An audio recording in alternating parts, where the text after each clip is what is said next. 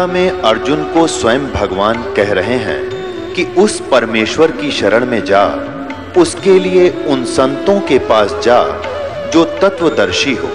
इसी प्रकार हज़रत मोहम्मद को उनका अल्लाह कह रहा है कि कोई और पूर्ण परमात्मा है। उसको पाने के लिए उन तत्वदर्शी संत की तलाश कर, वो प्रभु कौन है? ये जानने के लिए कृपया अवश्य सुनिए जगत गुरु तत्वदर्शी संत रामपाल जी महाराज के अमृत वचन। कि उसके बिना तुम्हारा काम बनेगा नहीं। अब मरता क्या नहीं करता? रथ जोड़ के पाँचों पांडव छठे भगवान बैठ के चल पड़े। जब एक योजन एक योजन दूर रह गए, रथ रोक दिया। और नंगे पैरों रथ में जूते धर दिए। नंगे पैरों एक योजन तक उस संत की झोंपड़ी तक पहुँचे। उससे पहले परमात्मा ने, पूर्ण ब्रह्म ने, करुणा में रूप में आए प्रभु कबीर जी ने अपने भगत सुदर्शन जी को प्रेरित करके अंदर से प्रेरित किया कि चल कहीं घूम आते हैं, ये फिर आवेंगे, सिर दर्द करेंगे। इनका काम परमा, हमारे गुरुदेव के भक्ति बिना बने को नहीं। यूँ सोच करके निकल गया पंद्रह दिन, दस पंद्रह दिन की यात्रा पर। उधर से अपने भक्त की इज़्ज़त रखने के लिए पूर्ण परमात्मा कबीर जी स्वयं सुदर्शन सुपच का रूप बना करके उस झोपड़ी में विराजमान हो गए।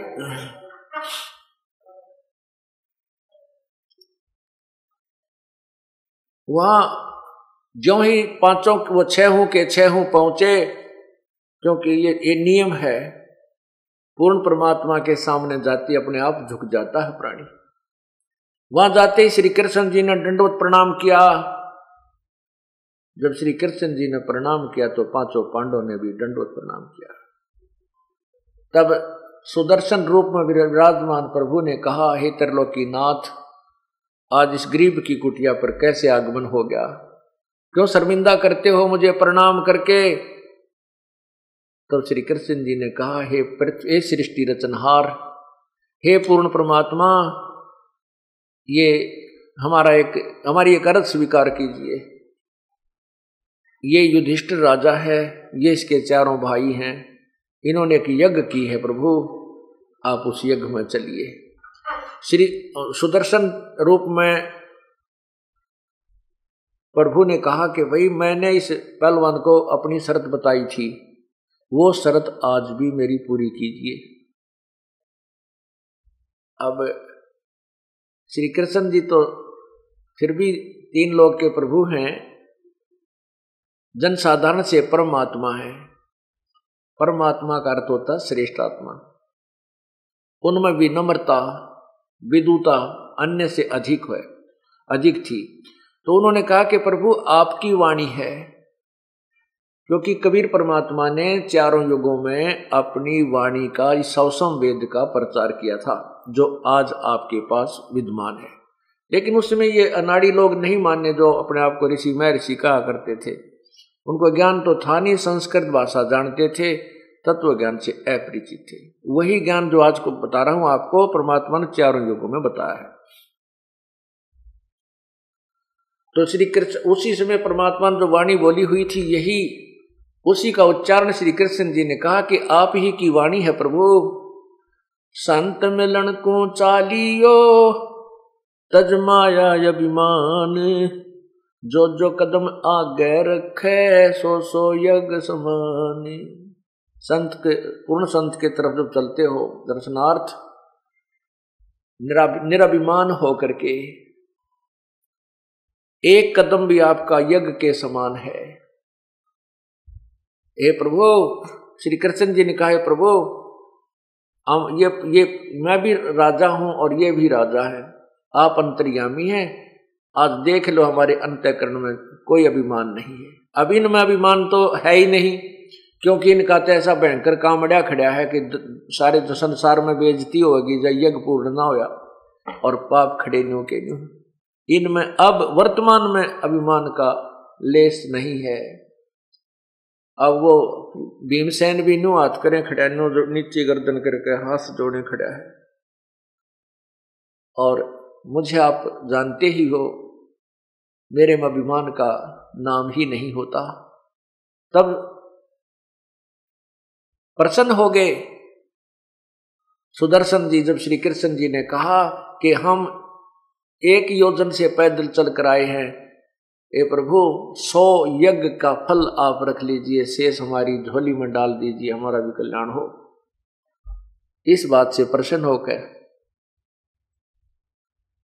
सुदर्शन रूप में बैठे विराजमान, यानी श्री, बैठे भगवान कबीर जी ने पूर्ण परमेश्वर ने कहा कि भाई भीम सिंह भीमसेन अखा जी ये मेरी सुमरनी उतार के देना माला टांग रखी थी खुट्टी पे। के सुमरनी उतार के देना जरा। अब भीमसेन जी चले वो माला उतारने के लिए उन्होंने एक, एक हाथ से ऐसे एक उंगली से उठानी चाहिए वो नहीं उठी। हाथ से उठानी चाहिए नहीं उठी दोनों हाथों से ने पूरा हंगा ला लिया पहलवान ने बाद माला ना उठी। माला नहीं उतरी अखूटी से। तब परमात्मा ने कहा अरे उस दिन तो डींग मारे था जो पहली बार आया यहाँ पर। अब क्या हो गया, पहलवान तेरे तो मेरी सुमरणीय को ना उतरती। अब शर्मिंदा होकर दूर खड़ा हो गया और परमात्मा ने ऐसे हाथ किया था, वो माला अपने आप, वो सुमरणी अपने आप खुटी से उतर कर उनके हाथ में आ गई अब भीम बहुत शर्मिंदा हो गया और उसको विश्वास हो गया कि ये संत नहीं, ये तो भाई कोई और चीज़ से बहुत, ये तो परम भगवान है। ये विश्वास भी दिलाना था। तब उस सुदर्शन रूप में विराजमान प्रभु ने कहा कि तू पहली बार आया जब के डींग मारा था।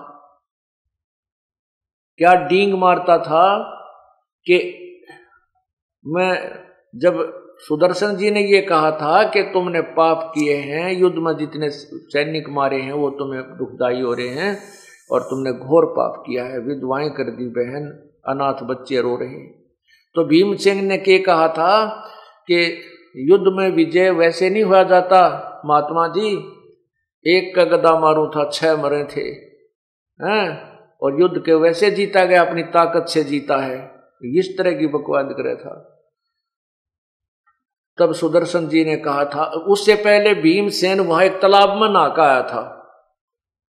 एक तालाब में स्नान करके आया था, जब श्री सुदर्शन जी सुदर्शन जी से मिला था। तो सुदर्शन जी के ने कहा, यानी आप इसको चाहे सुदर्शन जी समझो, क्योंकि रूप सुदर्शन जी का था। तो हम सुदर्शन जी ही ज़्यादा कहेंगे, आप संकेत समझ गए होंगे कि अब क्या लीला हो रही है। तो सुदर्शन जी ने कहा था, बताया कि पहलवान, जिस तालाब में तू दिन स्नान करके आया था, वो बताऊँ क्या है? वो कुंभकर्ण की खोपड़ी है। कुंभकर्ण की खोपड़ी है ये, जिसमें ये इतना पानी है, तेरे पैर बिना टिके थे। यानी कुंभकर्ण की खोपड़ी, यानी सिर का ये ऊपर का ऐसा कटोरा सा होता है, ये ऊपर इतना निकल जाता अलग। तो जो एक कटोरा सा होता है, इसको खोपड़ी बोलते हैं, खप्पर। और वो भी भिक्षण कहते हैं, ये भी भिक्षण का, न उसका, क्या, कुंभकर्ण का, ये कुंभकर्ण की खोपड़ी है, जिसमें तेरे पाँ भी ना टेके थे, तेरे जैसे बलि तो तेरा कितने को गजा लिए? अब जिस आदमी के सिर की खोपड़ी में और भीम के भी पैर ना टिके, भीम तो इतना बलवान बताते हैं, हाथी को पकड़ कर आकाश में हवाई जहाज़ की तरह फेंक दिया करता था। तो फिर कुंभकर्ण और कितने बलवान होंगे, ये और विचार करने की बात है। ऐसा ही है, आज चाहे हमें ना ये बात स्वीकार्य हो, लेकिन सत्य है।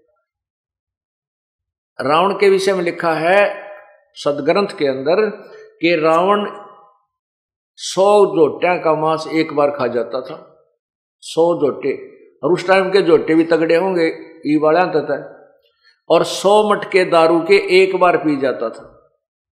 शराब, सौ मटके, अब ये जच्चा को ना क्यों नहीं जच्चा? क्योंकि हम, हमारा था ब्योतना, और हमने हज़ार, दो हज़ार वर्ष तक का इतिहास ज्ञान है, उसमें कभी सुना नहीं ऐसा को हुआ होगा।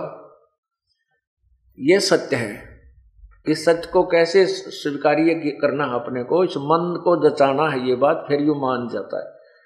अब हम जब छोटे छोटे थे तो उस समय वो वृद्ध हो रहे थे, बुढ़े आदमी। हमारे दादाजी, पिताजी यूँ बताया करते थे कि भाई, यू यू बुढ़ा बैठा ना, यो साढ़े पाँच मन वज़न, पाँच मन, यानी दो क्विंटल वज़न को, और ऐसे तसड़े में रख के मिट्टी जैसे छत पर कच्ची मिट्टी डाला करते थे बड़ी बड़ी पौड़ी बनाया करते लंबे लंबे दरवाजे व महल बनाते थे तो कच्ची मिट्टी डाला करते थे। तो उस छत के ऊपर सीढ़ी लगा के पेड़ काला नहीं, जीना अलग चीज़ होती है, लेकिन सीढ़ी के ऊपर चढ़ना बहुत कठिन होता है, सीढ़ी। उस सीढ़ी को ऐसे लगाते हैं, उस पर पाँच मन वज़न, यानी दो क्विंटल वज़न को सिर पे रखवा देते थे, दो जने उठा के, और वो चढ़ के ऊपर और छत पे डाल आता था। फिर उसका आहार बताते हैं कि सवा किलो घी ने एक बार खा जाता था। सवा किलो घी का हलवा, एक सवा किलो घी तो पी जाता था। और फिर, और रोटी रहेगी नारी, सब्ज़ी रहेगी अलग से वो कितनी खाया करता। अब कोई नो के सवा किलो घी आदमी पी जाया करता। और पचास साल में एक ग्राम घी खानिया नहीं रहेगा ऐसा स्थिति आ जाएगी। करीब दस ग्राम घी खा ले तो सारा दिन एसिडिटी बनी रहती है। तो हमारे भी अब आदत चेक होना कि एक किलो घी आदमी पी कर नो का नो रह जाता था। और पाँच मण वज़न को उठाकर ऐसे इंसान ऊपर चढ़ जाता था, ये नहीं जचा क्योंकि आज कोई दो मण वज़न को भी मुश्किल से उठाकर ऊपर चढ़ सकेगा। और आने वाले सौ साल के बाद तो छोटे छोटे पतले पतले आदमी हो जाएँगे। उन, उनके बारे में कोई कहे कि ऐसा हो गया था तो वो बात जचा नहीं। लेकिन अब इसी प्रकार त्रेता युग और द्वापर युग का हिसाब ला कर देखेंगे वर्तमान में तो बहुत अपने आप समझ में आ जाएगी। तो इस प्रकार त्रेता युग में फिर द्वापर युग के लास्ट में बहुत अंतर हो जाता है। शरीरों की शरीरों की व्यवस्था कमज़ोर होती चली जाती है, लेकिन पहले वाले बलवान होते थे। तो जब उसको पता चला युद्ध भीम को कि सचमुच ये कुंभकर्ण की एक खोपड़िए थी तो वो कितना बलवान होगा, तेरी कोई औकात नहीं। उसके बाद वो और नॉर्मल हो गया। अभिमान उसको, जो काया का अभिमान था, जो शरीर के बल का अभिमान था, वो भी नष्ट हो गया। पाँचों पांडवों और छठे श्री कृष्ण भगवान और सात में पूर्ण परमात्मा रथ में बैठ करके उस यज्ञ मंडप में आए। वहाँ पर अठासी हज़ार ऋषि, तैतीस करोड़ देवता, बारह करोड़ ब्राह्मण जो वेदों के को कंठस्थ याद किए हुए थे, वेदों के मंत्रों से ही बोला, बोली बोलते थे, आवाज़ लगाते थे। और छप्पन करोड़ यादव नौ नाथ चौरासी सिद्ध वहाँ पर विराजमान थे। जब देखा कि एक व्यक्ति आया है, एक सुदर्शा एक गरीब व्यक्ति, गाँव में जैसे सुदर रूप में, वाल्मीकि के घर जिसका जन्म हो, उसकी वेशभूषा कैसी होती है, अंडरस्टूड है। छोटे छोटे बाल छोटी छोटी दाढ़ी बड़ी हुई, शीश के बाल उलझ पुलझ छोटे छोटे और घुटनों तक की धोती बाँध रखी, पैरों में टूटे से जूते, धूल भरासा मैले मैले से कपड़े और वो वो संत जब मंडप में प्रवेश करके अंदर जाने लगा तो सभी महापुरुष जो बैठे थे, ऋषि में ऋषि, देवता वो अंदर अंदर सोच रहे हैं कि ये कौन आ गया?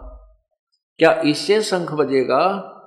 अरे इनके पाप बहुत हैं, युद्ध में इन्होंने बहुत बहुत विनाश किया है। इनका शंख नहीं बजेगा, इनकी यज्ञ संपूर्ण नहीं हो सकती, ये कुछ भी कर ले। ऐसे विचार कर रहे थे। अब श्री कृष्ण जी ने द्रौपदी से कहा कि बहन, अब सुंदर आहार बना, स्वादिष्ट आहार बना और इस महात्मा के भोजन खाने से तुम्हारी यज्ञ संपूर्ण होगी। इस दृष्टिकोण से द्रौपदी ने बहुत सुंदर आहार बनाया, नाना प्रकार के भिन्न भिन्न प्रकार के सब्ज़ी भिन्न भिन्न प्रकार के जैसे मिष्टान बनाई कित बर्फ़ी बनाई लड्डू बनाए, जलेबी, तारी और हलवा खीर बनाई। सबको अलग अलग पात्रों में रखकर थाली में सजा करके महात्मा सुदर्शन जी के सामने रख दिए। अब मैं सुदर्शन जी ही कहूँगा, वैसे वो कबीर परमात्मा अपने बच्चे, अपने सेवक के रूप में विराजमान थे। क्योंकि उन्होंने सुदर्शन जी की ही महिमा बढ़ाई थी। ये तो हमें पता लग है कौन के लीला थी? जनसाधारण सुदर्शन जी के कारण ही यज्ञ संपूर्ण मानता है तो हम सुदर्शन जी ही कहेंगे। सुदर्शन जी के सामने उसको सुपच भी कहते हैं, जैसे आजकल शेड्यूल कास्ट कहते हैं, ऐसे उस समय जो सवर्ण जाति से अन्य जातियाँ होती थी, उनको सोपच कहते थे सौपच सुपच या सौपच तो सुदर्शन सुपच के सामने वो भोजन आहार रख दिया। उस भोजन को देखा प्रभु ने, क्या किया? कटोरियों में से थोड़ा थोड़ा भोजन थाली में डाल लिया, इकट्ठा कर लिया। उसमें जलेबी भी, लड्डू भी, तोड़ कर डाल लिए, खीर भी, हलवा भी, कचौड़ी भी, पकौड़ी भी, सब्ज़ी, दाल, सारी कुछ मिला ली। और द्रौपदी जी देख रही थी, वो सोच रही थी कि ये घास फूस का सब्ज़ी खाने वाला एक व्यक्ति आज मेरे द्वारा बनाए स्वादिष्ट पकवान को खाएगा, उंगली चाटता रह जाएगा और मेरी, पता नहीं कहाँ कहाँ जाकर के मेरी प्रशंसा करेगा। अब द्रौपदी जी ने देखा कि इसने तो सारा कुछ काम खराब कर दिया।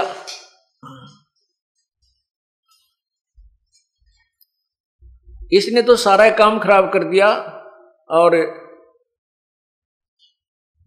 ये सभी पकवान को इकट्ठा कर लिया।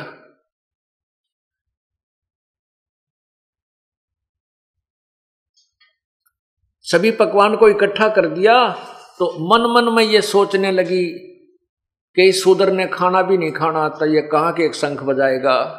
ये कहे कि हमारी यज्ञ संपूर्ण करेगा? कहा श्री कृष्ण जी इस अबसी को यहाँ ले आए? इतना दुख मानेगी मन ही मन में। परमात्मा अंतर्यामी थे, वो जान के द्रौपदी के मन के खोट को। उन्होंने अपनी शक्ति का प्रदर्शन भी करना था और काम भी अभी अधूरा रखना था। क्योंकि द्रौपदी के मन में खोट था उसमें अभिमान था अपने धन और पकवान का। अब द्रौपदी को भी सीधा करना था, क्योंकि जब तक अभिमान है, परमात्मा निकट नहीं आ सकता प्राणी के। ये सबसे बड़ा मैल है इस जीव को, भगवान और परमात्मा और परमात्मा के बीच में। अभिमान सबसे भयंकर दाग है। उस द्रौपदी के उस दाग को नष्ट करने के लिए प्रभु ने वो शंख नहीं, पूरा बजने दिया। क्या किया? सुदर्शन जी ने वो जो सारा मिक्स कर लिया था, सभी पकवान, खिचड़ी सी बना ली थी, एक ग्रास खाया। एक ग्रास खाया तो एक बार शंख ने आवाज़ की, दूसरा ग्रास खाया, दूसरी बार आवाज़ की। ऐसे पाँच बार में सुदर्शन जी ने वो सारा जो डाला था थाली में, आहार वो खा लिया। पाँच ही बार शंख बज के शांत हो गया। युधिष्ठिर जी प्रसन्न हुए। युधिष्ठिर जी ने कहा, श्री कृष्ण जी के पास आकर, हे प्रभु, आपकी दया से काम बन गया। शंख बज गया। हमारी यज्ञ पूर्ण हो गई। हम धन्य हो गए। धन्य हो आप। धन्यवाद आपका। एक ऐसे महापुरुष को आप ढूंढ लाए? हमारा काम बन गया। श्री कृष्ण जी ने कहा, नहीं युधिष्ठर, अभी अभी यज्ञ पूर्ण नहीं हुआ। ये शंख तो कंटिन्यूस बजना चाहिए था। यह अखंड बजना चाहिए था। ये क्या बात है? ये तो पाँच बार बज कर बंद हो गया। तब युधिष्ठिर जी ने कहा, प्रभु, अब कौन रहा जिसको बुलाकर लाएँगे? श्री कृष्ण जी ने कहा, ये जो तुमने के बाल में एक सादिक है, इसके एक बाल के समान भी तीन लोग नहीं है। ऐसी परम सिद्धि युक्त ये महापुरुष है। इसके, इससे आगे कोई स्थान नहीं है, किसी, कोई महापुरुष नहीं है। लेकिन ये शंख ना बजा इसके अंदर कोई दोष है, वो अपने घर में है, वो मैं ढूंढता हूँ। किस व्यक्ति के अंदर दोष आया है। श्री कृष्ण जी भी तीन लोग के, जब ये महापुरुष खाना खा रहा था तेरे मन में, क्या विकार आया है? और जिसके कारण ये शंख अभी बजा नहीं? द्रौपदी जी ने कहा, हे भगवान, मेरे जो मन में विकार आया है, मैं बताती हूँ। मैंने दो घंटे तक धूमे में आँख फड़वाई, अपने हाथों रसोई बनाई, भोजन बनाया, और मैं सोच रही थी कि मेरे आहार को खा के ये शुद्ध ये महात्मा जी इतना प्रसन्न होगा, उंगली चाटता रह जाएगा। और जब मैंने देखा कि इसने तो सारा ही काम बिगाड़ दिया सबको इकट्ठा इसने कर लिया, खिचड़ी बना दी तो मेरे माथे में सिलवट गिर गई और मैंने भरा, भला बुरा मन मन में बहुत गणा कह दिया। तब श्री कृष्ण जी ने कहा, द्रौपदी एक पाप और इकट्ठा कर लिया। ये भयंकर पाप और इकट्ठा कर लिया। संत के साथ बदतमीजी करने का, संत के प्रति दोष मन में लाने का, यो भी पाप है। ऐसे कर, इस महापुरुष के धूल भरे चरण धो करके पीरे जब तुम्हारा शंख बजेगा, तेरा भी अपराध हृदय का नष्ट होगा। अब मरता क्या नहीं करता? कहते हैं उसी समय द्रौपदी एक थाली लाई, एक लोटा लाई, उस एक तसला लाई और एक पानी का बरक, पात्र लाई। अपने हाथों से द्रौपदी और श्री कृष्ण जी ने सुदर्शन जी के पैर धोए, वो चरणामृत पर वापस लोटे में डाला और द्रौपदी ने जब पीना प्रारंभ किया तो श्री कृष्ण जी ने कहा कि बहन आधा चरणामृत मुझे भी दे दे। ऐसे महापुरुष का चरणामृत बड़े भाग्य से प्राप्त होता है।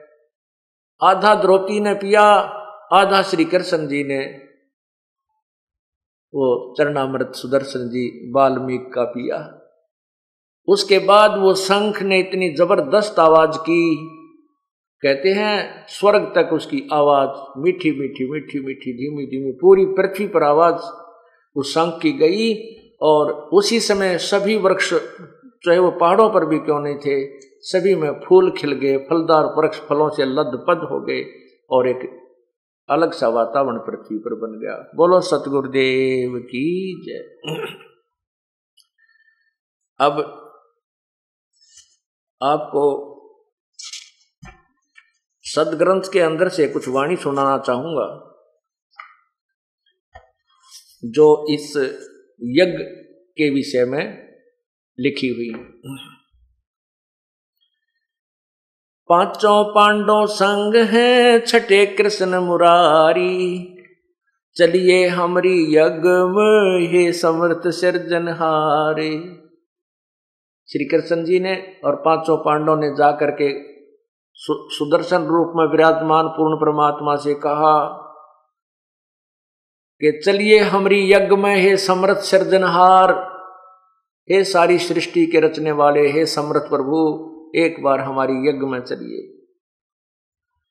पांडव यज्ञ अश्वेग में सतगुरु किया पियान, पाँचों पांडव संग चले और छठे भगवान। श्री कृष्ण भगवान, और साथ में पूर्ण परमात्मा पाँचों पांडव पांडो यज्ञ अश्मेघ में वाल्मीकि दे। संख पचायन बाजिया राख्या नहीं संदेह।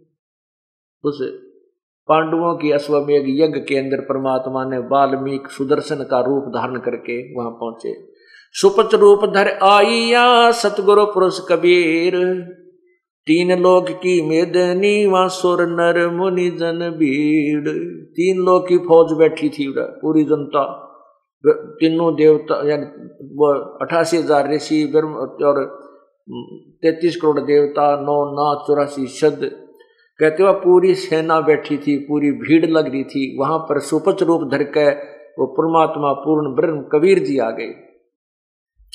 सुपच रूप धर आइया, सब दे सतगुर पुरुष कबीर, तीन लोक की मेदनी सुर नर मुनि जन वीर ग्रीव सुपच रूप दर आइया सब देवन का देव। कृष्ण चंद्र पग धोइया करी तास की सेव। ग्रीपाचो पांडो यज्ञ अश्मेघ में आए नज़र निहाल। जम राजा की बंद में खल हल पड़ा कमाल। सुपच रूप को देख कर सुपच रूप को देख कर सुदर से रूप को देख कर भगवान के को द्रौपदी मानी संके, जान गए जगदीश गुरु हो, बाजत नाही शंख। सुपच रूप को देखकर द्रौपदी के मन में खोट आ गया। द्रौपदी बानी शंख और जान गए वो जगदी, जगत गुरु।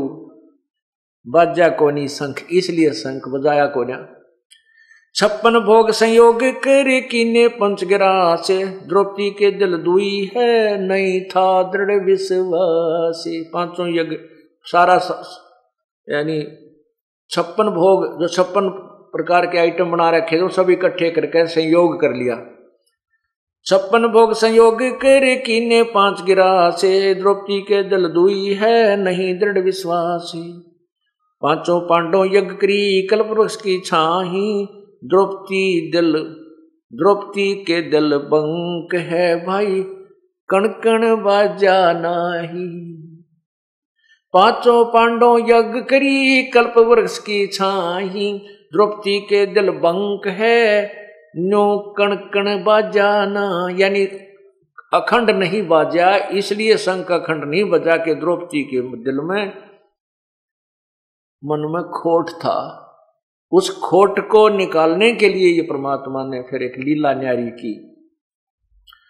सुर नर मुनि जन यज्ञ में त्रिलोकी के भूपे सुपच यज्ञ में आई या नित बेचत है सूपे अब उस पांडवों की यज्ञ में सुर देवता, नर, यानी जो भक्ति करने वाले भक्तजन और मुनिजन, ये ऋषिया थी यज्ञ में और त्रिलोकी के भूप, तीन लोक के राजा ब्रह्मा विष्णु महेश भी गुप्त रूप धारण किए वहीं बैठे थे। और उस परमात्मा ने सुदर्शन रूप में छप्पन भोग न भोगिया, किन्ने पंचग्रा से खड़ी द्रौपदी उन्मनी व घाल रही थी सांस। सांस मारे थी। द्रौपदी जब परमात्मा ने वो पाँच सारे भोजन को इकट्ठा करके खाना शुरू किया तो द्रौपदी उन्मनी सी खड़ी होकर मन मन में खोटी सोच सोच रही थी। बोले, कृष्ण महाबली, क्यों बाजा नहीं शंख? जान गए। जगदीश गुरु ये काटत है मन बंग के। अब कृष्ण जी ने देखा भी शंख क्यों नहीं बजा? फिर वो जान गए कि द्रौपदी के मन मन के बल को सीधा कर रहे हैं। द्रौपदी के खोट है इस, इसने सीधा करना चाहते हैं इसको विनम्र करना चाहते हैं। इसलिए ये जगत गुरु ये जगदीश भगव जगीत जगदीश गुरु यानी पूर्ण परमात्मा पूर्ण परमात्मा ने शंख इसलिए नहीं बजाया। बोले, कृष्ण महाबली, क्यों बाजा नहीं शंख? जान राय जगदीश गुरु, ये काडत है मन बंके श्री कृष्ण जी ने कहा, द्रौपदी दिल को साफ़ कर चरण कमल लो लाए बाल्मीक के बाल सम ये तरलोकी नहीं पाए। तो इसको क्या एक बाल्मीक एक भंगी सा जान रही है सुदर समझ रही है, इस बाल्मीक के अंदर भक्ति की शक्ति इतनी है कि इसके एक बाल के बराबर भी ये तीन लोग नहीं है। पुण्यात्मा यही कबीर परमेश्वर जी हमें बताते हैं, कहता हूँ कई जाते हूँ, सुनता है सबको सुमन से भला होगा ना तर भला ना होए। फिर कहते हैं कहता हूँ कई जाते हूँ, कहूँ बजा कर ढोल। श्वास जो खाली जाते हैं, ये तीन लोक का मोल। इसी का प्रमाण गरीबदास जी को जो कबीर परमेश्वर ने तत्व ज्ञान बताया, वो गरीबदास जी भी यही कह रहे हैं कि कबीर जी ने मुझे बताया। सत्य नाम पालड़ रंग होरी हो, चौदह लोक चढ़ावे राम रंग होरी हो। तीन लोक पासंग धरे रंग होरी हो तो ना तुले तुलाया राम रंग होरी हो। यह सतनाम जो दो अक्षर का है, जो श्वास उस श्वास से जाप किया जाता है। इसका एक श्वास का जाप तराजू के बैलेंस के एक तल पकड़ पलड़े में रख दे। तुला के एक पलड़े में तो एक श्वास उस श्वास सतनाम की कीमत रख दे। और ये सारे चौदह लोग और तीन लोग ये स्वर्ग लोग पाताल लोग पृथ्वी लोग ये उसकी पास्यंग रख दे। पास्यंग क्या होती थी? पहले वो हाथ की राजू हुआ करती थी। एक लकड़ी का तो पलड़े बाँध दिया करते थे और ऊपर एक बीच में सेंटर में उसका पकड़ने का एक रस्सी बाँध लिया करते थे। उसमें फिर भी कोई अनबैलेंस हो जाता था, उसमें गड़बड़ी रह जाती थी।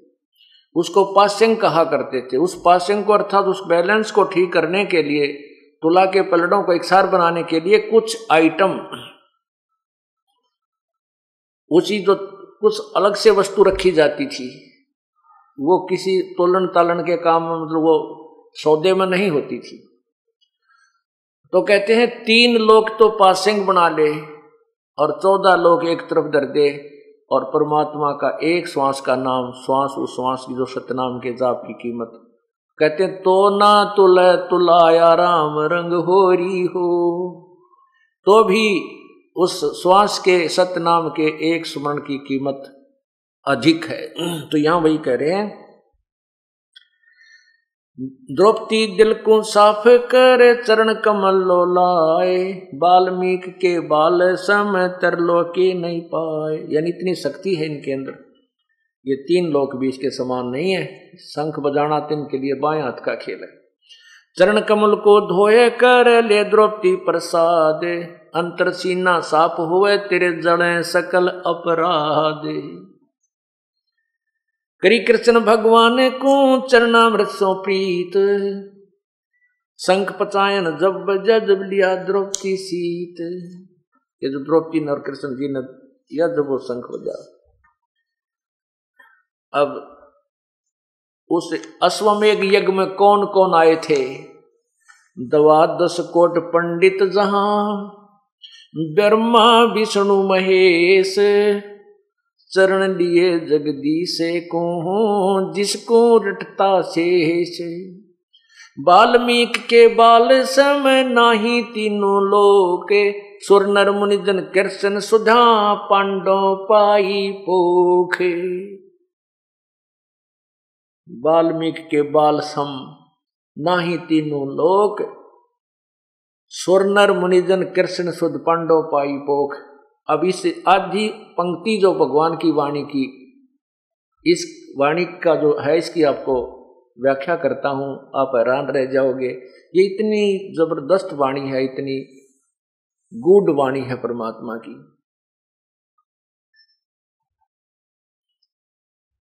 आपको सत्संग में बुलाया जाता है, इसका उद्देश्य होता है। हमारे कुछ पुण्य वहीं से प्रारंभ होता वो जाते हैं जहाँ से आप संत के दर्शनार्थ चलते हो। जैसे अभी आपने सुना कि संत मिलन को चालिए तजमाया अभिमान, और जो जो कदम आगे रखे, वो एक एक एक समान। एक तो पुण्य वहाँ से शुरू हो गया, वहाँ से यहाँ तक आने के जितने कदम रखे, ये यज्ञ बने। फिर यहाँ पाँच यज्ञ चल रही है, एक यज्ञ धर्म की जो भंडारा फरी चल रहा है और फिर एक यज्ञ, दूसरी यज्ञ, हवन की, यहाँ पर देसी घी की जोत कई सैकड़ों जग रही हैं जो लगभग क्विंटल से भी अधिक घी का हवन हो जाएगा। और एक यज्ञ है, धर्म की दूसरी यज्ञ, ध्यान यहाँ पर आकर के और परमात्मा याद आता है। परमात्मा की चर्चा जब तक चलती है, आपको ईश्वर की याद बनी रहती है। एक ये भी यज्ञ बन गई, यानी पुण्य बना। और तीसरी यज्ञ हवन की, चौथी यज्ञ प्रणाम, यहाँ आकर के सौता हमें प्रणाम करना पड़ता है। प्रणाम करने से भी हमारा एक पुण्य बनता है। और फिर ये ज्ञान यज्ञ पांचवी, और फिर संत के दर्शन से भी आपको पुण्य मिलते हैं। संत दर्श को चालिए, दिन में कोई कई बार, आसौज के मेह जो ये बहुत करें उपकार अब संत के दर्शन से भी पुण्य मिलते हैं। इसी प्रकार यहाँ क्या बताया है कि जब भगवान वहाँ पर आए, जहाँ पर सुरनर, मुनिजन और कृष्ण जी और द्रौपदी, पांडव सभी बैठे थे, उनको भी उस परमात्मा सभी ने कुछ न कुछ उस भगवान से लाभ मिला। प्रथम लाभ तो दर्शन का। फिर संत की सेवा की, पांडवों ने भोजन कराया वहाँ उनको बैठाया, ल्याए बैठा के ये सारा मिला करके भी उनको पुण्य मिला। तो इस वाणी का यह अर्थ है कि बाल्मीक के बाल सम नाही तीनों लोक सुर मुनिजन कृष्ण सुधा सहित, कृष्ण सहित, पांडव पाई पोख पोख माने यानी कुछ प्राप्त करना। तृप्ति करना।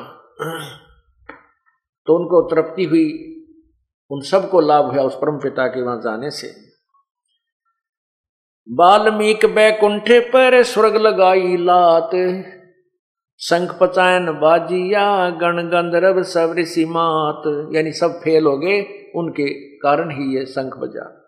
पांडवों की पांडवों की यज्ञ असमेघ में शंख पचायन टेरे द्वादश कोट पंडित जहाँ पड़ी सभी की मेर मेर माने वह प्रभुता जो अपने अपने आप में वो प्रभु बने बैठे थे, स्वामी बने बैठे थे, एक दूसरे से अपने आप को श्रेष्ठ मानते थे, कहते वहाँ पर सबकी पोल खुल गई सबकी मेर पड़ गई सबकी वह चौधर नीचे गिर गई, जिसमें वह अंडी पाके फिरे थे। पांडव यज्ञ अस्मेघ में संग पचायन तेरे, द्वादश कोट पंडित जहाँ पड़ी सभन की मेरे। स्वर्गलोक के देवता किने पूरा नाद सुपच सिंहासन बैठते वो बाजा अगम अगाध। स्वर्गलोक के देवता भी वहाँ आए हुए थे, उनसे भी शंख नहीं बजा था, और उस सुपच के यानी उस हरिजन के उस बैठते ही उस तकत के वहाँ पर आसन पर भोजन खाते ही और वो बाजा अगम अगाध वो अखंड बाज गया। पंडित द्वादश कोटे थे, सहदेव से सुरबीन, सैस अठासी देव में कोई न पद में लीन। वहाँ पर पंडित द्वादश कोटि थे, बारह करोड़ ब्राह्मण थे। और सहदेव से सुरबीन ये नकल और सहदेव जो थे, ये भी विद्वान थे, समझदार थे भगत थे, इनको भी पंडित की ही श्रेणी में लिया जाता है। सुपत सिंह सैस अठासी देव में अठासी हज़ार ऋषि थे, कहते इनमें कोई भी, कोई ना पद में लीन इनके पास, किसी के पास भी यथार्थ भक्ति नहीं थी, जिससे ये संकट टल सकते हैं, आपत्तियाँ दूर हो सकती हैं, जिससे तीन ताप का कष्ट दुख दूर हो, वो इनके अंदर भक्ति नहीं थी। सैसठासी ऋषि, जहाँ वो देवा तेतीस कोटे, शंख बाजा तास से वो रहे शरण में लोटे। पंडित द्वादश कोट हैं और चौरासी शब्द शंख न बाजा तास से वो पिए मान का मध्य। ओए उनसे शंख नहीं बजा क्योंकि वो तो अभिमान का प्याला पिए बैठे थे वो। अभिमान का नशा किए हुए थे और भक्ति उनकी श्रेष्ठ थी नहीं।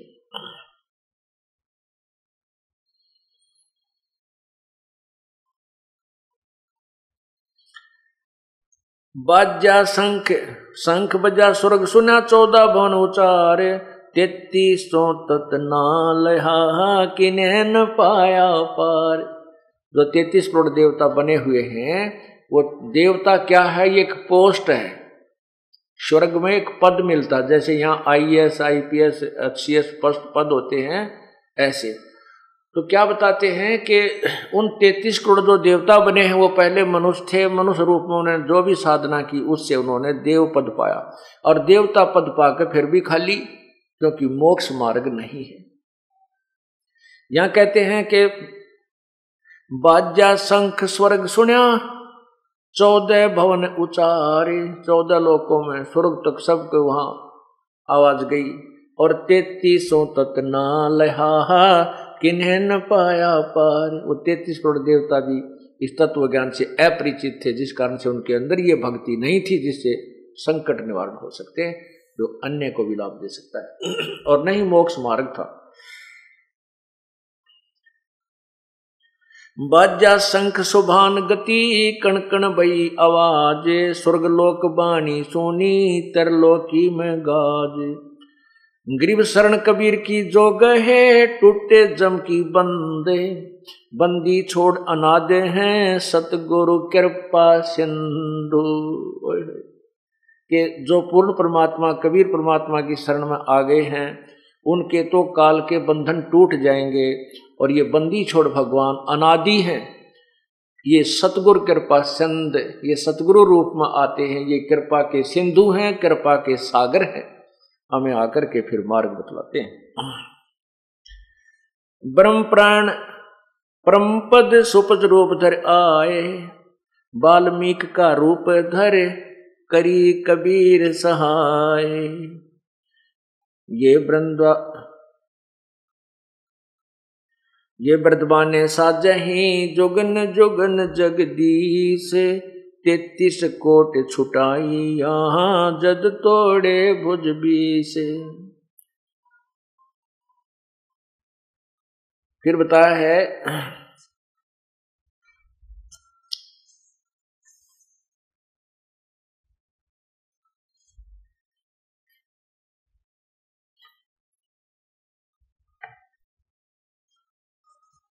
कि पूर्ण परमात्मा के आने से उनका कार्य सिद्ध हुआ। ये ग्रंथ साहब में भिन्न भिन्न स्थान पर वाणी लिखी हुई थी।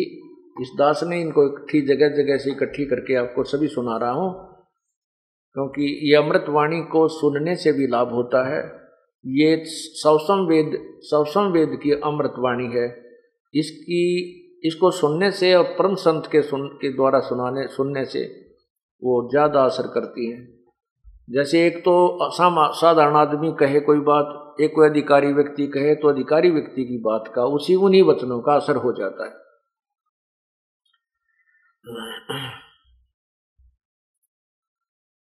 यज्ञ रची जद पांडो राजा, नो नाथो नहीं नो नाथ भी आए थे। यज्ञ रची जब पांडो राजा नो नाथो ने नादू बाजा, चौरासी सिद्ध रिधि सब मोहे, पूर्ण ब्रह्म ध्यान नहीं जो है चौरासी सिद्ध रिधि सब जो है इन्होंने केवल रिधियाँ सिद्धियाँ प्राप्त कर ली पूर्ण परमात्मा की भक्ति का। ज्ञान नहीं हुआ, उस प्रभु का ध्यान, उस प्रभु की भक्ति नहीं की। कोट तेती, कोट तेतीसों यज्ञ के माही, सुर नर मुनिजन गिनती नाही। छप्पन कोट जहाँ थे या दो जिनसे नाही बाजा ना दो वहाँ पर छप्पन करोड़ यादव भी थे, तैतीस करोड़ देवता भी थे, सुरनर, मुनिजन और गणती नहीं कितने इंसान थे, उन सबसे भी शंख नहीं बजा। सुदर्शन के, की भक्ति, की शक्ति से वो शंख बजा। छप्पन करोड़ जहाँ थे या दो जिनसे ना ही बाजा ना दो अरबों वक्ता वेद उचारी, ना भई यज्ञ संपूर्ण सारी। कर कितने वेदों के गोटे हुए बैठे थे, उनसे भी वो यज्ञ संपूर्ण नहीं हुआ। सट दर्शन की गिनती नाही, अनाथ जीव जी में बहु माही। सुरनर मुनिजन तपास नासी, दंडी वृक्त बहुत उदासी। काम जेनु कर वृक्षी लाए, तीन लोग के सुरनर आए। पाँचों पांडव कृष्ण श्री राह, जिनसे यज्ञ भई ना थीरा। पाँचों पांडव और कृष्ण जी भी वही विराजमान थे, उनसे भी वो यज्ञ पूर्ण नहीं हुई। एक बाल्मीक नीचे कुल साधु, जिन शंख पतायन पूरे नादू। और गिनो माया के पूता ब्रह्म योगनी सब ही दूता। अब वहाँ तो यज्ञ में उच्च जाति के लोग विराजमान थे, सबसे उच्च देवता फिर फिर ब्राह्मण, फिर यादव, यानी उच्च जाति के लोग विराजमान थे, साधु भी नौ नाथ चौरासी, सिद्ध। तो वहाँ क्या बताते हैं? परमात्मा यही बताना चाहते हैं सत भक्ति चाहे कोई किसी जाति का कर लो और मर्यादा में रहता हुआ करो, वही सफल होगा। जाति और मज़हब से परमात्मा प्रसन्न नहीं होता। परमात्मा उस भक्ति किए हुई आत्मा से प्रसन्न होता है, वही परमात्मा को प्रिय होती है। एक बाल्मीक एक बाल्मीक नीचे कुल साधु, जिन शंख पचायन पूरा नादु। और गिणो माया के पुता, ब्रह्मयोगिनी सब ही दूता। कहते हैं, ये और तो माया के पुजारी थे, वो सत भक्ति युक्त नहीं थे। और गणों माया के पुता और ब्रह्म योगिनी सब ही धूता इस माया ने सभी को लताड़ रखा है, उलझा रखा है।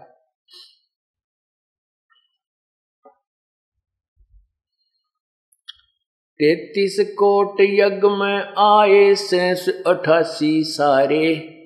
द्वादश कोट वेद के वक्ता, वहाँ सोपच का शंख बजारे। तैतीस करोड़ देवता और वो अठासी हज़ार ऋषि सभी आए हुए थे और बारह करोड़ वेद के वक्ता, बारह करोड़ ब्राह्मण, जो चारों वेदों ने गोटे बैठे थे। कहते, उनसे भी शंख नहीं बजा, वहाँ पर सुपच का शंख बजा रे, वो सत भक्ति युक्त महात्मा से ही शंख बजा। अब इसी कथा को आगे बढ़ाते हैं।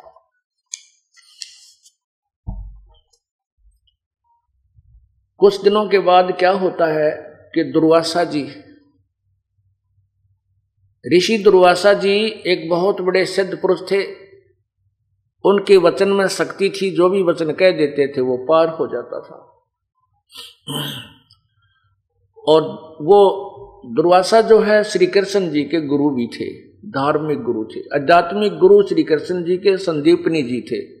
और आध्यात्मिक नहीं, जैसे अक्षर ज्ञान कराने वाले, जैसे टीचर होते हैं, जो शिक्षक होते हैं, ये भी गुरु कहलाते हैं। एक आध्यात्मिक जो शिक्षक होता है, वो गुरु अलग होता है। संदीपनी जी जो थे, वो विद्या विद्या के गुरु थे, यानी शिक्षा अक्सर ज्ञान कराने वाले गुरुदेव थे श्री कृष्ण जी के। आध्यात्मिक गुरु उनके, दुर्वासा जी थे। दुर्वासा जी द्वारका के बाहर बनी में, एक तो वन होता है, वन तो बहुत लंबा चौड़ा और नग, गाँव नगरी से काफ़ी दूर होता। बनी होती थी गाँवों के आसपास आधा किलोमीटर क्षेत्र तक। चारों तरफ़ घूमी हुई होती थी। उसको बनी बोलते हैं। उस बनी वो बनी भी बहुत लंबी चौड़ी होती थी वृक्ष होते थे वहाँ कुएँ होते थे।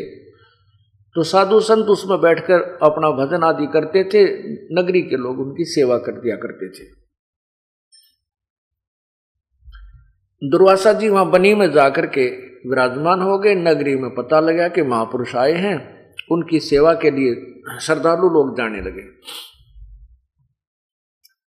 उस समय छप्पन करोड़ यादव की जनसंख्या छप्पन करोड़ हो चुकी थी। और यादव लोग श्री कृष्ण जी के साथ रह करके अभिमानी हो गए थे। अभिमानी कैसे हो गए थे कि श्री कृष्ण जी के बराबर कोई नहीं है? क्यों नहीं? क्योंकि उन्होंने गोवर्धन उठा दिया था और कंस को मार दिया, केसी को मारा, चाणूर को मार दिया जरासंग को मार दिया, काल्यावन को मरवा दिया, है? हाँ? और भी कई ऐसे चमत्कारी काम कर रखे थे। जिस कारण से यादों को यह अभिमान हो गया था, हमारे साथ श्री कृष्ण जी पूर्ण भगवान हैं, इसलिए हमने किसी की ज़रूरत को ना इस उद्देश्य को मध्य नज़र रखते हुए उनमें अभिमान हो गया और जवान जवान बालक, यानी तीस, पैंतीस, चालीस साल की उम्र के कुछ व्यक्तियों ने इकट्ठा होकर के ये एक स्कीम बनाई कि दुर्वासा के पाखंड की पोल खोलेंगे। क्या स्कीम बनाई कि यूँ कहते हैं कि दुर्वासा जी आगे, पीछे और वर्तमान भविष्य और भूत की सारी बातें बता देता है। आज इसकी पोल खोल लेंगे। क्या क्या किया कि प्रधुमन जो श्री कृष्ण जी के पुत्र थे प्रधुमन को एक स्त्री का स्वांग बना लिया। एक गर्भवती स्त्री का स्वांग बनाया, पेट पर एक कढ़ाया बाँध दिया छोटा सा जो सब्ज़ी छोंक लगाने का होता है। उस कढ़ाई को नीचे पेट पर बाँध कर रस्सी तो पिछ लगाना ऊपर के थोड़े थोड़े कपड़े बाँध करके लोगड़ लागड़ ला के और बाँध दिया कपड़ा, ऊपर, उसके ऊपर फिर वो स्त्री वाले कपड़े पहना के और घूंघट गांगट काट के एक उसका पति नकली बना लिया और दस बीस जने इकट्ठे होकर दुर्वासा जी के पास गए। दुर्वासा जी के पास जाकर कहा उन्होंने कि, हे ऋषिवर, ये व्यक्ति है, ये इसकी पत्नी है। इनके विवाह को कई वर्ष हो गए हैं दस बारह वर्ष हो गए हैं और इनको कोई संतान नहीं हुई। अब मुश्किल से रजा हुई है, प्रभु की कृपा हुई है, इनको आशा हुई है। और ये उतावले हो रहे हैं, ये जानना चाहते हैं, इनका लड़का होगा कि लड़की। अब दुर्वासा जी ने देखा, जानते हैं तो वो तो बकवाद करने आए हुए थे। दुर्वासा जी ने कहा, इस गर्भ से तुम्हारा यादों का कुल नाश होगा। तुम यादों का नाश होगा इस गुस्से में आकर कह दिया कि इस गर्भ से तुम्हारा यादों का नाश होगा। और फिर ठाया चमटा, लाल आँख करी तो बागडियो बालक थे, जो मतलब बकवाद करने आए हुए थे वो। जान गए भाई ऋषि ने शराब दे दिया। तो गाँव में, नगरी में, द्वारका नगरी में इस बात की चर्चा फैल गई कि दुर्वासा जी ने श्राप दे दिया कि यादव का नाश होगा, विनाश होगा। बुद्धिमान लोग थे, समझदार व्यक्ति थे, उनको तो बहुत ज़्यादा दुख हुआ कि बच्चों ने बहुत गलती कर दी, संतों के साथ छेड़छाड़ करनी अच्छी नहीं होती, और बात बिगड़ेगी। बहुत चिंतित हो गए। नगरी में उस दिन चूल्हा भी नहीं चढ़ा।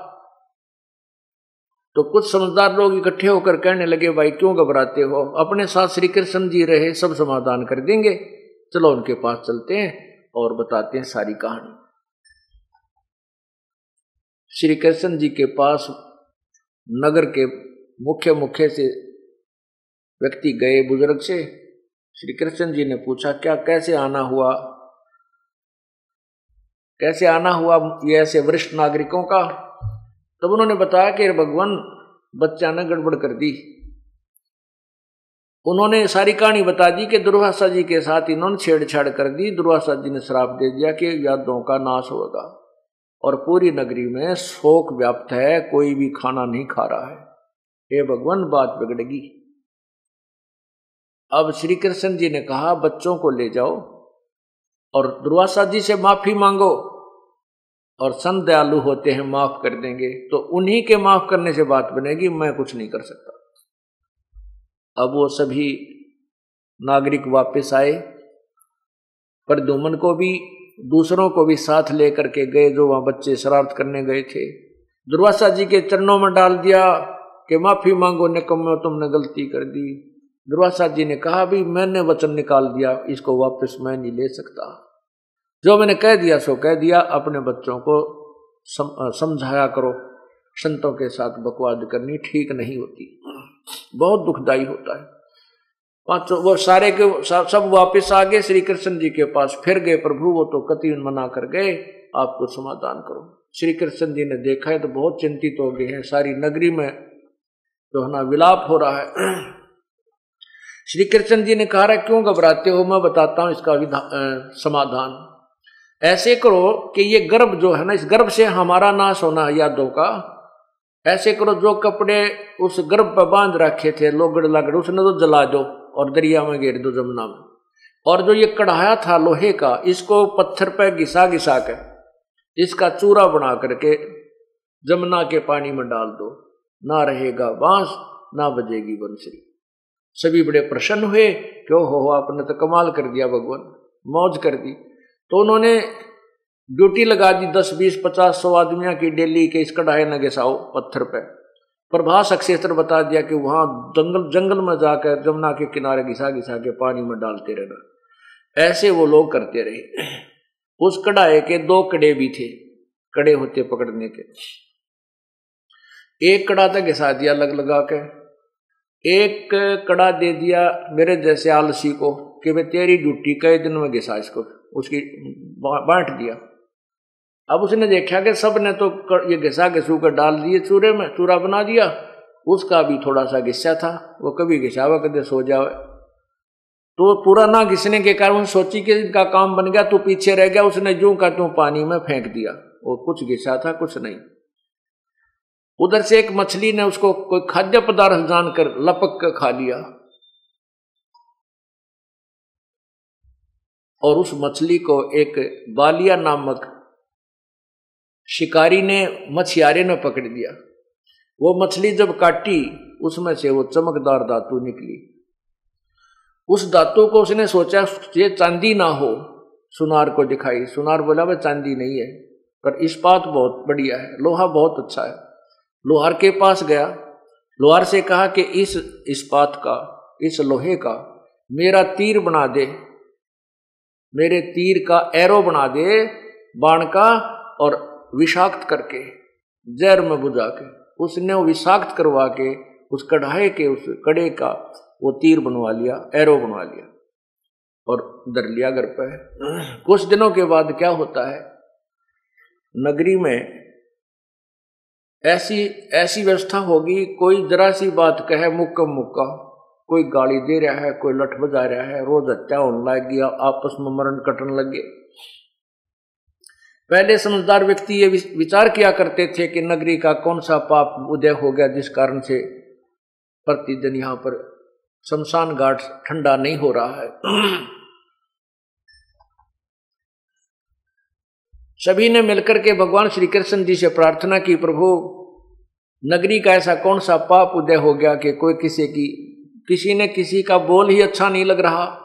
ना बड़े छोटे की कदर है, हाहाकार मच गई है।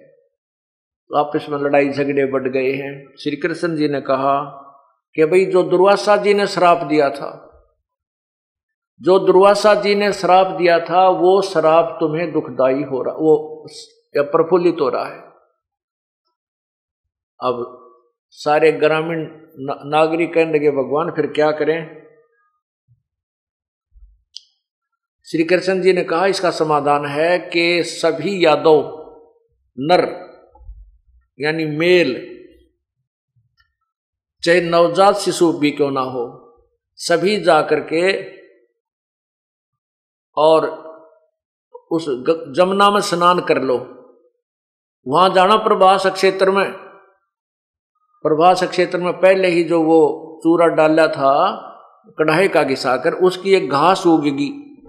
उस घास के इतने तीखे पत्ते थे जैसे तलवार होया करे। श्री कृष्ण जी ने कहा कि वह प्रभास क्षेत्र में जाकर के स्नान करो और स्नान करने से तुम्हारा यो पाप, दुर्वासा का छाप नष्ट हो जाएगा। अब वही सभी नागरिकों ने श्री कृष्ण जी की बात पर विश्वास किया। अपने छोटे छोटे बच्चों को आज ही पैदा हुआ था, उसको भी लेकर चले गए कहीं मेरे बेटे पर। साप ना रह जाए, श्राप ना रह जाए। अब वहाँ क्या करे? पहले तो स्नान करे, जाते ही और स्नान करके बाहर आते ही वही फिर आपस में मुक्का मुक्का, क्यों पुरानी रंजिश चल रही थी, झगड़ा बढ़ रहा था। लड़ने लग जाएँ, लड़ते लड़ते उस घास को उखाड़े और एक दूसरे को मारे, वो गर्दन में लगे और ऐसे लपेटा आवे झटका दे दें, वो तलवार का काम कर दिया उस कढ़ाई के, चूरे के घास को। घास ने एक तलवार का काम किया, हथियार बन गए और छप्पन करोड़ यादव कट के मर गए। शराब तो कटा नहीं या दो कट गए सारे। उसके बाद श्री कृष्ण जी नगरी को त्याग करके एक जंगल में चले गए।